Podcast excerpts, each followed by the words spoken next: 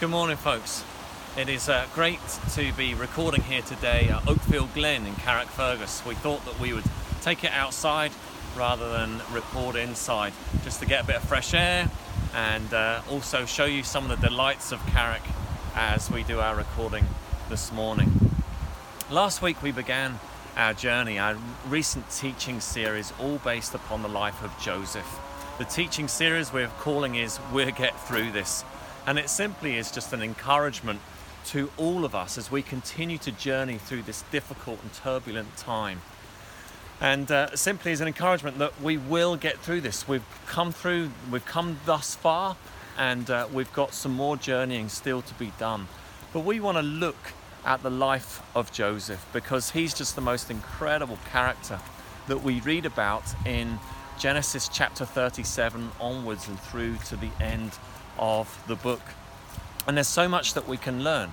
Joseph was one of uh, 12 sons born to Jacob, uh, otherwise known as Israel. He was kind of the chosen one, really. He was the spoilt one, he was the uh, daddy's boy, really. And uh, he, together with his uh, 11 brothers, he went to visit them one day and he was out in the fields. And uh, during that time, his brothers, who hated him, chose to sell him as a slave. And he was carried, he was taken from his homeland, and he was taken to uh, a foreign land, to Egypt. And in that place, he uh, had to resettle himself, he had to find a new way of living. And uh, during that time, he uh, was falsely accused of something that he didn't do. And uh, he was uh, wrongly imprisoned. And during over a 20 year period, God worked some incredible um, things in his life, and uh, it was through uh, the. It was all part of God's plan that through Joseph's life, that the people of Israel, that God's people, that that Joseph's family and the nation would be rescued from great famine and great hardship. But during those 20 years, that must have been an incredibly difficult time, incredibly difficult period. And we want to learn from his life as he journeyed through that time. We want to learn from him uh, some of the principles. What were the things that he did that carried him through? Because he not only survived great hardship, he thrived through it also. So, where do we begin? We begin by typing in the code into my iPad so that I can find the rest of my notes and uh, I'm going to now sit on this lovely concrete um, thing and uh, hopefully not get too damp and too cold. Joseph uh, was thrown into a cistern. It was a hole in the ground by his brothers. At first, they wanted to kill him, uh, but then they decided, well, no, let's not do that. Let's just sell him instead. And uh, let's remind ourselves uh, wh- why was it that uh, Joseph was so hated by his brothers? Well, uh, first of all, it was because he was daddy's boy. He was born to uh, to Rachel, who was his uh, was his real love of his life. Uh, but the other thing is, is because of the way that he behaved. Prior to being thrown into the hole in the ground, one day he came to breakfast and uh, he announces to his brothers, to his family, guess what? I had a dream last night, and in this dream, we were out in the fields and we were cutting corn, and my sheaf of corn, a sheaf is the, the gathering of corn, uh, my sheaf kind of rose up in amongst this circle of other sheaves, uh, which represented your sheaves. He's speaking to his brothers, and they bowed down. Now you can imagine, you're like you stuck up wee individual. My goodness me, who do you think you are? And they just hate him for it. Now Joseph didn't get the hint because another day another time around the breakfast table, he has another dream, and they were prophetic dreams. I mean, they were from the Lord. But he announced to his whole family, he says, Do you know what? In this dream, I saw the sun, the moon, and 11 stars, and they all bowed down to me. Now, even at that point, Jacob's pretty miffed. Jacob's the dad, remember, and he's like, Do you really think myself, mom, your brothers, do you, do you think that's actually what's going to happen? But he pondered it in his heart and he took note of it. That was Jacob. At this age, Joseph's only 17. And whilst these dreams, whilst this destiny was being uh, laid out for him, he didn't have the wisdom he didn't have the tact, he didn't have the self awareness or the emotional intelligence to actually steward the dream and the destiny that he had.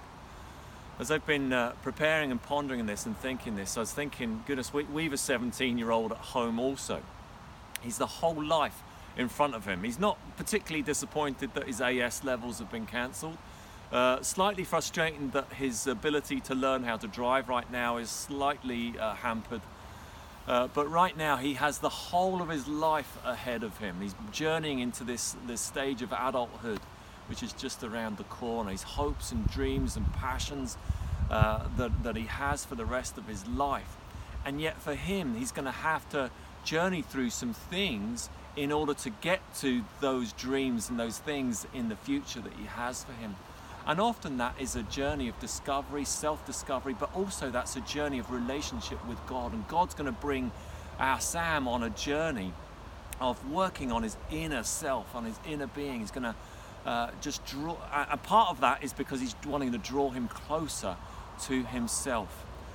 And I just think for many of us right now, part of what God is doing in the unseen, in our isolation, is God is using this time to beckon us to Himself, that we would come before Him, that we would enter into His presence, and that we would allow Him to work at some things in our lives. We've been so encouraged uh, by so many folks that have uh, had conversations with us, and I know you're having it with other people.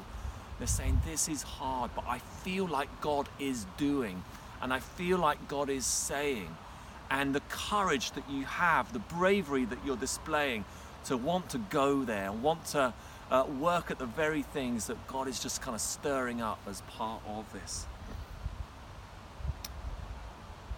Joseph's received this guidance, this special guidance about his future. However, the sharing of his dreams are, are to be his downfall, but it's also what keeps him alive. We'll look at that in a moment. As Joseph lies in the pit, I wonder what's running through his mind. Is he thinking, oh my goodness, what have I done? What has, what has led up to this? What, was it something I said? was it something I've done? How on earth did I get here? He's wondering, he's pondering, what is going to happen to me? And then suddenly he hears the sound. He hears the sound of a foreign accent being spoken to his brothers above this hole in the ground. He hears, and then he hears the negotiating of money, and he begins to understand what's going on. We read in Genesis chapter 37 His brothers pull Joseph up out of the cistern and sold him for 20 shekels of silver to the Ishmaelites who took him to Egypt. And just let that sink in for a minute. You know, for those of us who know this story, we, we can go, oh yeah, we know this, this happened, that happened. But let's just try and ponder it for one second. Consider the hatred and the jealousy of his brothers that led them to this course of action. Consider their feelings, consider their emotions and their thoughts towards him. Consider what they have done, the betrayal, how much they must have hated him. They literally got rid of their brother and they sold him for money. And now consider Joseph. Consider just a few days ago, he's in the warmth of his home together with his father. He's being treated really, really well. He's food on the table. Everything is going well. And now consider this. He's being sold. He's tied to an animal or he's tied to the wagon of these Ishmaelite travelers. He has no idea where he's going, what will become of him. Consider the uncertainty. What's going to happen? Consider what he leaves behind. Everything. Consider what he has left. Nothing. As we said last week, as we ponder the situation that we find ourselves in right now, it, it kind of came suddenly back as we recall back to March time. And March 19th was the day that we here in Northern Ireland had the first death uh, in contribute or as a result of, of the coronavirus. And then just a few days later, on the 23rd of March, that's when all of the nations of the United Kingdom were locked down. It came upon us suddenly.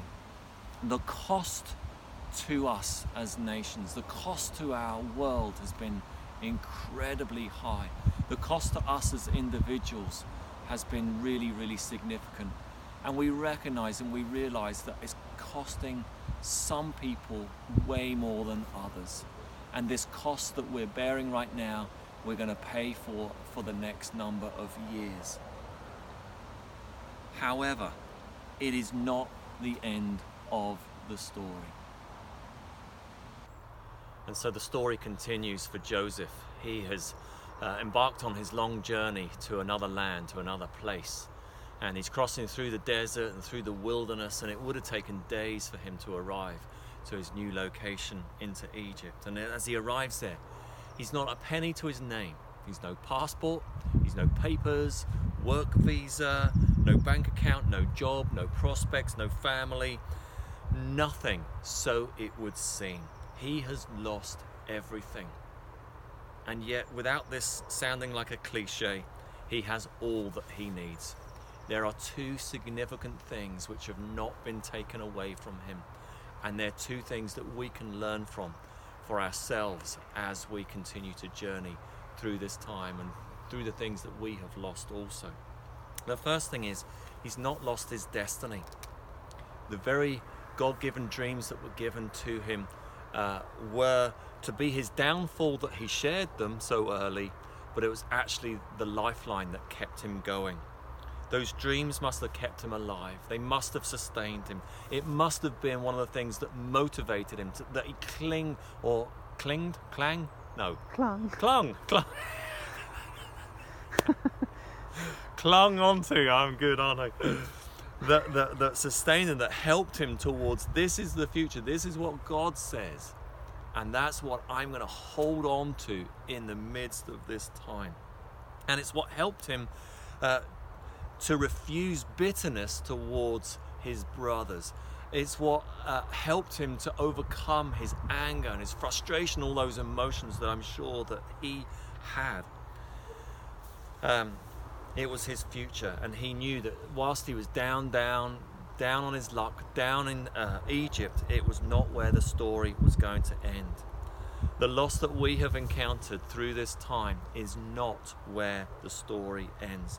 Not even death, for those of us who believe, is where the story ends. And we know of people that have lost loved ones, uh, some just due to ill health, others to the coronavirus and we know how devastating, how awful uh, it has been and is.